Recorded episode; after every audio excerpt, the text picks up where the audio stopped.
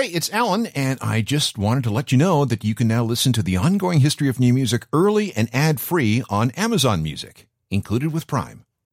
I still remember it well. It was Tuesday, May 24th, 2016. You know how when you're on a plane and you land, the flight attendant says that it's now permissible to use transmitting and receiving functions on your portable devices while you're taxiing to the gate? I just landed on a 14 hour flight from Hong Kong.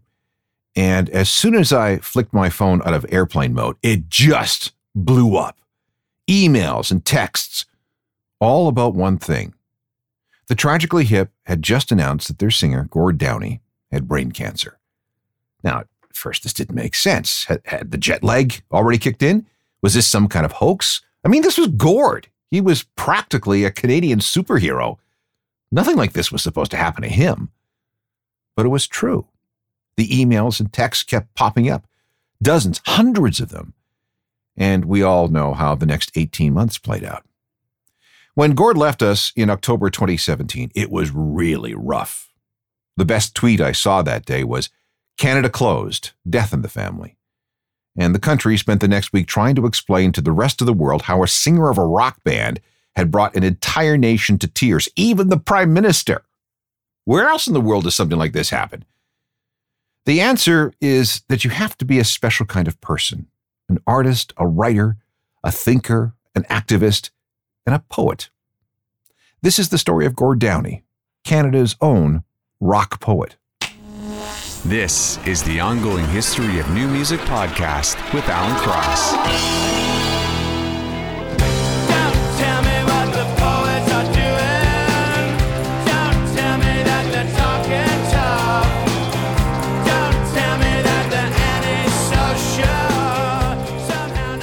From the Phantom Power album of 1998, that's the Tragically Hip with Poets, featuring, of course, Gord Downie, the band's frontman and lyricist, and a poet himself. Hello again, I'm Alan Cross, and this program is all about Gord's life and times in a different sort of way. We're going to hopefully fill in some blanks about what you already know. He was one of the most interesting personalities this country has ever produced, and certainly one of the best lyricists we've seen. So evocative, so rich, so much meaning, so Canadian. All right, best we start at the beginning. Gord was from Amherst View, Ontario, just west of Kingston on the other side of Collins Bay. His dad, Edgar, began as a traveling salesman before getting into real estate. His mother was named Lorna. Gord was the fourth of five kids. There was Mike, Charlene, and Paula, then Gord, and then finally Patrick. His godfather was Harry Sinden, a Stanley Cup winning coach for the Boston Bruins, which explains why Gord wore number four, Bobby Orr's number when he played hockey. Plus, Sinden was the head coach for Team Canada, in the 1972 series with the Soviets. It also gives you a little bit of a background to the hip song Fireworks, which was written about all those games. The connection there is that Sinden worked as a real estate developer with Edgar. They got to be friends, and then, well, there you go. So, no surprise that Gord loved hockey. He was a goalie for Amherst View teams, and they were good enough to win a provincial title one year. Gord bust into Kingston Collegiate Vocational High. Former students included John A. Robertson Davies, and Don Cherry. There was something of an outsider element to Gord. He wasn't actually from Kingston, he was from across the bay, and he kind of liked that. It set him apart just enough. In grade 11, Gord fronted a high school band called the Slinks. A couple of grades ahead of him were some guys in a band called the Rodents. That would be Gord Sinclair and Robbie Baker, a couple of guys who grew up across the street from each other. Back in grade 9 was a drummer named Johnny Fay, and also in grade 11 was Paul Langlois. Sinclair and Baker moved on to Queen's University after graduation. Meanwhile, Gord joined a group called the Filters. He also enrolled at Queen's two years later, trying his hand at things like political science and film studies. He also really got into reading poetry. Leonard Cohen, Al Purdy, Irving Layton.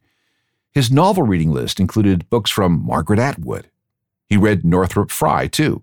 He was one of the most influential literary critics of the 20th century, and a Canadian. Things started coming together in 1984 when Gord, then 20 years old, the other Gord, Robbie, Johnny Fay, and a sax player, about 15 years older than everyone, named Dave Manning, formed the Tragically Hip, taking their name from a skit in a 1981 VHS tape making the rounds called Elephant Parts. This was produced by video pioneer and former member of the Monkees, Michael Nesmith. And if you're a stickler for details, that same phrase, tragically hip, shows up in an Elvis Costello song entitled Town Crier in 1982. It's also on the Imperial Bedroom album. Just thought I'd point that out. Their first gig was in November 1984 in a small room at the Kingston Artists Association, and from there they started playing wherever they could in eastern Ontario. The Terrapin Tavern, the Lakeview Manor, a place that also hosted strippers. Their set consisted largely of blues rock standards. Early stuff from the Stones, material from the Doors, the Yardbirds, Marvin Gaye, Otis Redding, Van Morrison, that kind of thing. In 1986, the same year Gord graduated from Queen's with a bachelor's degree, Dave Manning bowed out of the band, and he was replaced by Paul Langlois, who first met Gord when they were both in grade 11. Paul was the son of the school's gym teacher and football coach, and once he joined, the lineup of the Tragically Hip would not change for the next 31 years. Eventually, the band started venturing to play shows in Toronto. The Hip got a big break when a friend gave a copy of their demos to Hugh Segal, a friend and former senator in Ottawa. He delivered it to a conservative pollster named Alan Gregg, and he was partners in a management company with a guy named Jake Gold. They liked what they heard so much that they went to see what the band was like live. They were impressed, so they signed on to manage the band. A self-titled debut EP was recorded in Toronto, and this became their calling card to drum up interest with some record labels. This is how they came to the attention of Bruce Dickinson, the brand new president of MCA Records. He was tipped off by a song he'd heard on a compilation CD, so he flew into Toronto from New York and was impressed with the two song set the band showcased at Massey Hall. Once the deal was done, that debut EP was reissued, and the hip were on their way.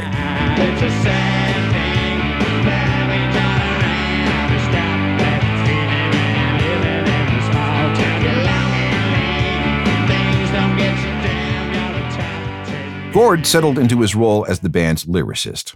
He often had a notebook with him, writing down things that popped into his head bits of conversations he remembered, things that he saw. There were pages and pages of these fragments. When the band jammed, Gord flipped through these books until he found a line or two that felt really good with what the band was playing in terms of groove and rhythm. Sometimes the meaning of the lyrics were obvious, sometimes not. I once asked Gord about the meaning of a particular song, I can't remember which one, but he looked at me and said, Well, what does it mean to you? And that was an answer he gave a lot. This, as far as I'm concerned, is the mark of a poet. Someone who weaves words in a way that's open to all kinds of personal interpretation and pathways to certain truths. True poets speak to you in ways that no one else can. And poets in rock are a rare thing. There's Dylan, Springsteen, Patti Smith, Jim Morrison, Bono, certainly, maybe Lou Reed. And then, well, what do you have after that? I guess stretching the definition of poet and rock. So, uh, Joni Mitchell? Yeah, but not exactly rock. Same thing with Leonard Cohen. You're better off finding poets in the world of hip hop than you are in rock. But back to Gord. He was one of those exceptions. And the longer he wrote lyrics for the hip, the better he became. At first, he wrote words for songs, and if you were to read them off a page, they were okay, but they were rock lyrics. Later, though, Gord's lyrics read just as good as they were sung. His words were evocative, filled with references and allusions, name checking people, places, and things in a way that made you want to find out more about, uh, well, whatever the hell Gord was talking about. Take this track from 1992's Fully Completely. It references Canadian author Hugh MacLennan, who was also a professor of English at McGill in Montreal. He's famous for being the first Canadian writer to attempt to describe the national character of Canada. In the song, Gord paraphrases a passage from MacLennan's 1957 novel, The Watch That Ends the Night, a book that he picked up to read between gigs on the Road Apples tour in 1991.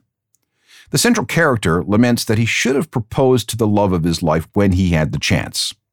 No prospects, too much pride, the depression, but mostly not enough courage.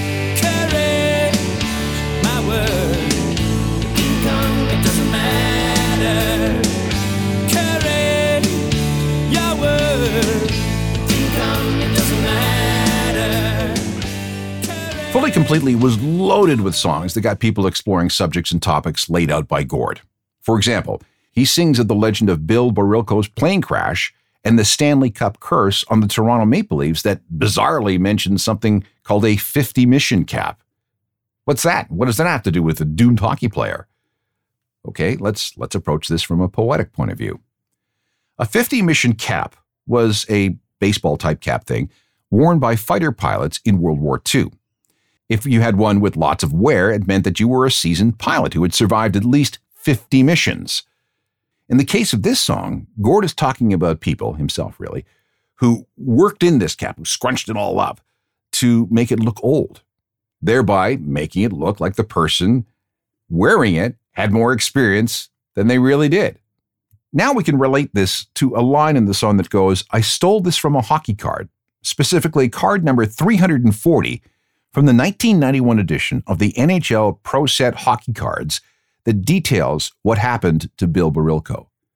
Gord admits to just quoting the card, knowing that it makes him look more knowledgeable, that he's had more missions in life and more experience than he actually did. Barilko's story is just a metaphor for the image Gord's character in the song wanted to portray. I stole this from a hockey card. I keep tucked up under my 50 mission cap. I worked it in. I worked it More of some of the things you may not have known about Gord Downie his writings, his poetry, and more coming up. Let's take a journey back to 2003. Canadian teen sensation Avril Lavigne was topping the charts and turning the music industry upside down. But what if I told you that the Avril Lavigne we know and love might not be the same Avril? What? Did Avril die? Was she replaced by a doppelganger? I'm Joanne McNally, and I'm doing a deep dive into a notorious internet conspiracy. Who replaced Avril Lavigne? Listen wherever you get your podcasts. If you're really going to go deep into Gord Downie and the Tragically Hip, you will be inevitably led to a Canadian poet named Al Purdy. Purdy had a career that ran 56 years, involving 39 books of poetry, two memoirs, a novel, and four books that collected his letters and correspondence. Purdy was considered to be Canada's unofficial poet laureate, a great teller of myths and stories. And if you want to start somewhere, look up a poem called At the Quinte Hotel, which is set in Belleville, Ontario. It's a bit of satire with talk of beer and the relationship between art and commerce. Cutting to the chase, things devolve into a fight before the author wins over the crowd with his verses. In 2002, Gord appeared in a five minute short film based on the poem. Let's have a listen to this. And the other voice, by the way, is Purdy himself. So tell us a poem. I am drinking. I am drinking beer with yellow flowers and underground sunlight. And you can see that I am a sensitive man. And, and I, notice that the bartender is a sensitive man too.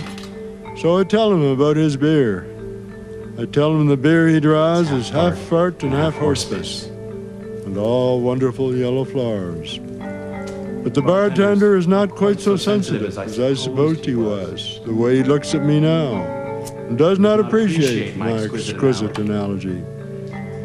Over in one corner, two guys are quietly making love in the brief prelude to infinity. Opposite them, a peculiar fight enables the drinkers to lay aside their comic books and watch, and watch with, interest. As I, as I watch with interest. A wiry little man slugs another guy, then tracks him bleeding into the toilet and slugs him to the floor again with ugly red flowers in the tile. Three minutes later, he roosters over to the table where his drunk friend sits with another friend, slugs both of them, as over electric kettle. So I have to walk around on my way for a piss. No, I'm a sensitive man. So I, so I say to him, mildly as hell, you shouldn't have knocked over that good beer with them beautiful flowers in it. So he says to me, come on. So I come on.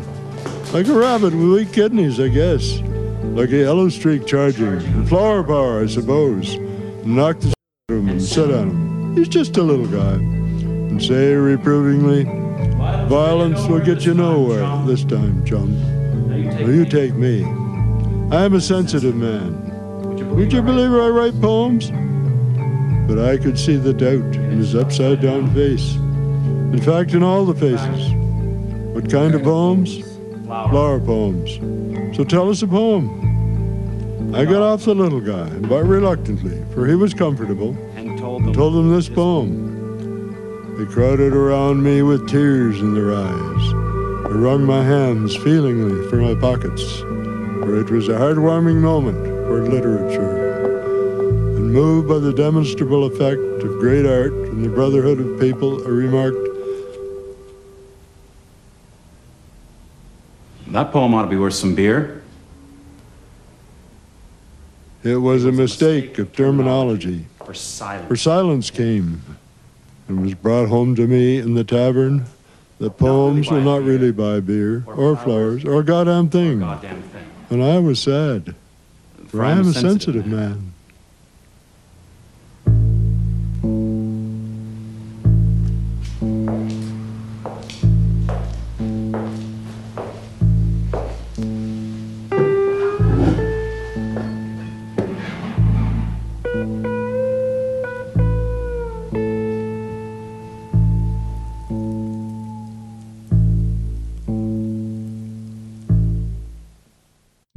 Would return to Al Purdy time and time again. There was a recitation of At the Quinte Hotel during a MuchMusic performance. Gord appeared in a documentary on the man in 2015. And that movie came with a soundtrack featuring songs and poems inspired by Purdy. Bruce Cockburn, Greg Keelor of Blue Rodeo, Sarah Harmer, Jason Collett of Broken Social Scene, even Margaret Atwood appeared on that album.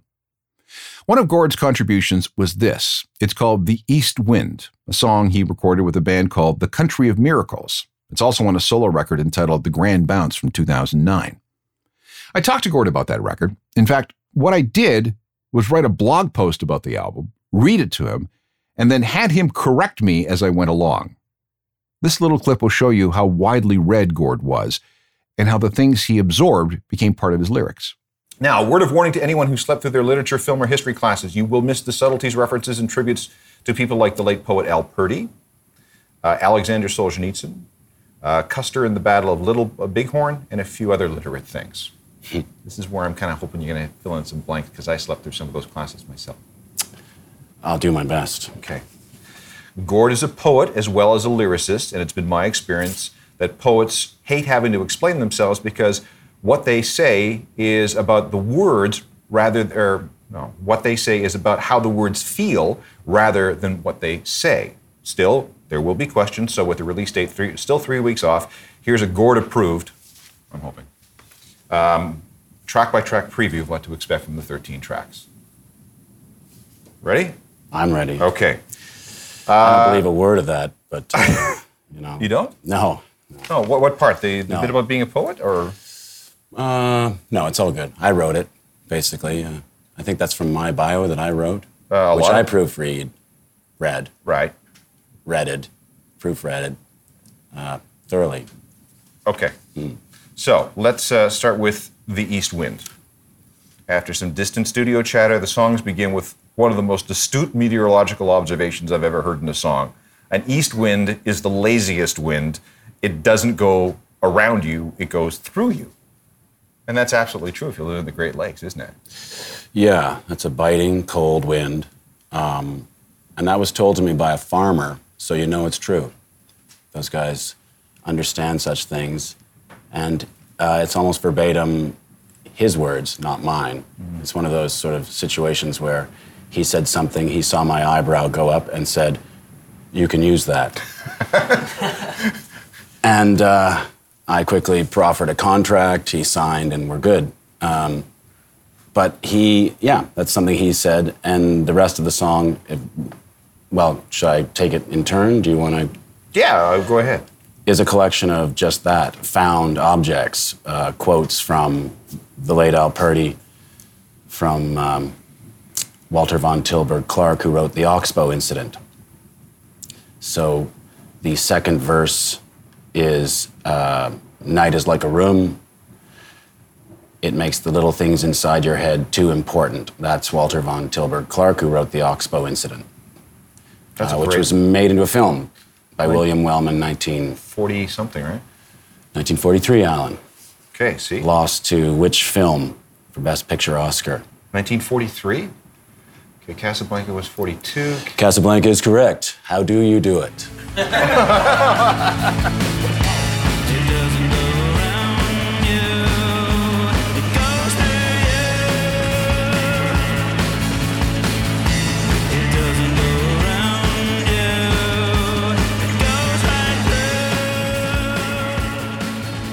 Gord was prolific outside the Tragically Hip. He released five solo albums while he was alive, and two more have come out since his death. These records started with Coke Machine Glow in 2001. It was released as a package, also coming with a book of poetry of the same name. Because of this two for one deal, this book is now one of the best selling poetry books ever by a Canadian. It sold 10,000 copies in the first 36 hours. When the two were separated, the book sold another 10,000 copies on its own. So, not bad for a singer in a bluesy rock and roll bar band, right? Here's a sample from that. The track is entitled Nothing But a Heartache in Your Social Life, co written with filmmaker Atom Egoyan. When the unknown that you're fearing's in the clearing, when your world's gone flat, when you're waiting for your life to be depicted, feeling estrangement from escape, when you're packaged up, beautifully scripted, insulated with electrical tape, when the famous are getting More on the music and writings and activism of Gord Downie coming up. When you have the soul of a poet, you're often drawn to things in the wider world. Gord was no exception. For the last part of this program, let's look at some of the non musical things that were important to him. Things, um, things that required poetic justice. Let's put it that way. First, the environment. Gord and the HIP were involved in many programs and activities, from opposing the clear cutting of old growth forests in BC to making sure that we all have clean water. Gord was a board member of Lake Ontario Waterkeepers, which fought to keep the Great Lakes Basin clean. The organization has taken on companies that discharge sewage into public waters. On another occasion, Lake Ontario Waterkeepers went after a company in Bath, Ontario, home of the Hips recording studio, that wanted to burn tires. In 2007, they forced the city of Toronto to explain why public beaches were closed. What kind of pollution was causing those closings? And then, in 2009, Gord and the rest of the band were part of the Swim, Drink, Fish Music Club, which brought together musicians and environmentalists to help raise money to preserve clean rivers and lakes. You can learn more about them at swimfishdrink.ca. And Gord will also be remembered for his work and support of Canada's Indigenous people. We can go back to at least 2012 for this. The band's environmental activism led them to the Great Moon Gathering. This is an annual educational conference that is held by various Indigenous communities along James Bay. And out of that came this song. If you want to go back to the Hips Now for Plan A album, you'll find a song called Good Night Attawapiskat.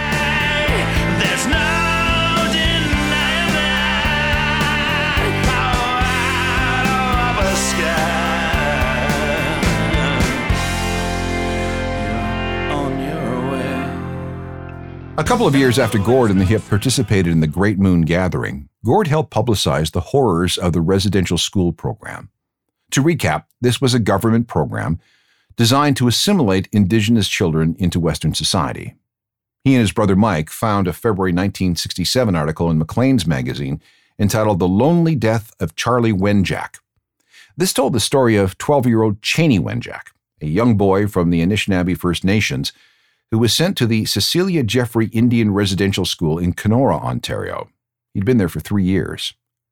On October 16, 1966, he and two friends, a couple of orphan brothers, ran away. After a few days of staying with an uncle of those two friends, Chanie decided he was going to walk home along the railway tracks to Ogoki Post, about 600 kilometers away. Chanie had nothing but a little food, some matches, and a light windbreaker. It was late October, so it got brutally cold. He walked for about 36 hours before he collapsed and died of exposure and hunger. His body was found by the engineer of a passing train. In the years that followed, Chanie became the focus of resistance against the residential school system. But when Gord took up the cause, Chanie's story exploded across the country and really around the world. Immediately after we heard about Gord's cancer diagnosis, we started hearing about a project called Secret Path. It was an album, Gord's last while he was alive, a graphic novel, and an animated film that told the story of Chanie and the residential school system. On October 21st, 2016, Gord performed the album at Roy Thomson Hall in Toronto. It would be his last full concert performance. The album begins with a song called The Stranger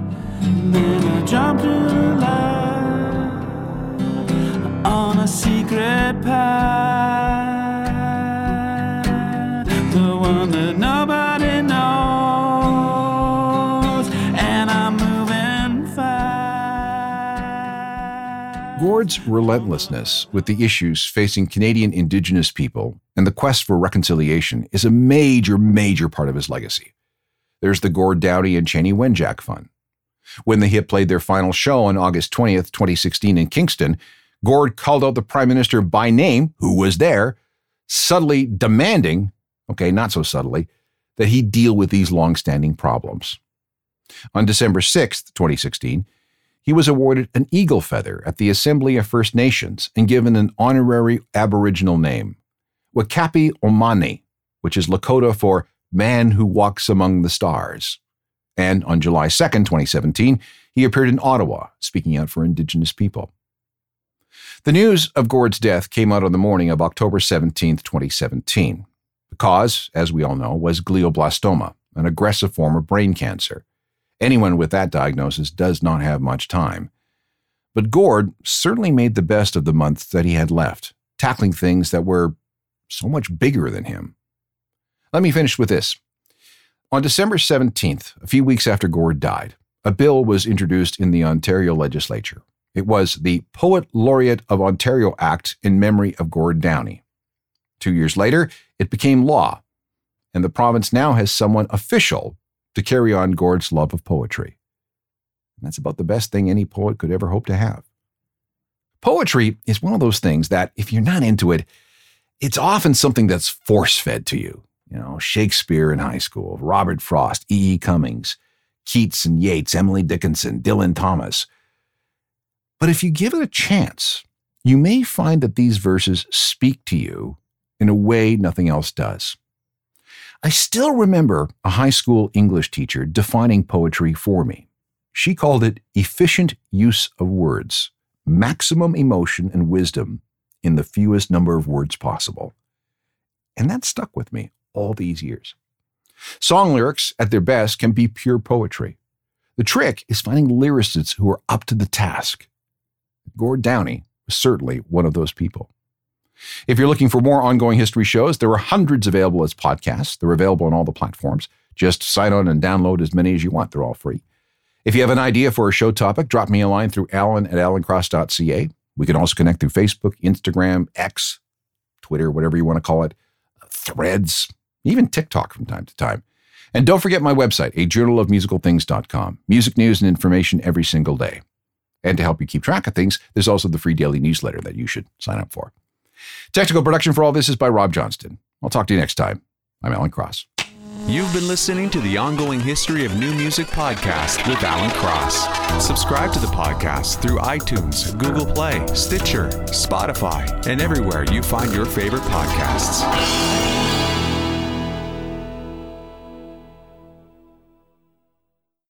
For most of us, crime is something we see on the news. We never think it could happen to us until it does. Loved ones are gone, and for the survivors, the scars will never heal. I'm Nancy Hixt, a senior crime reporter for Global News. And on this season of Crime Beat, I'll take you inside some of the most serious crime stories I've covered. Season 6 of Crime Beat is available now on Spotify, Apple Podcasts, Amazon Music, and all podcast platforms.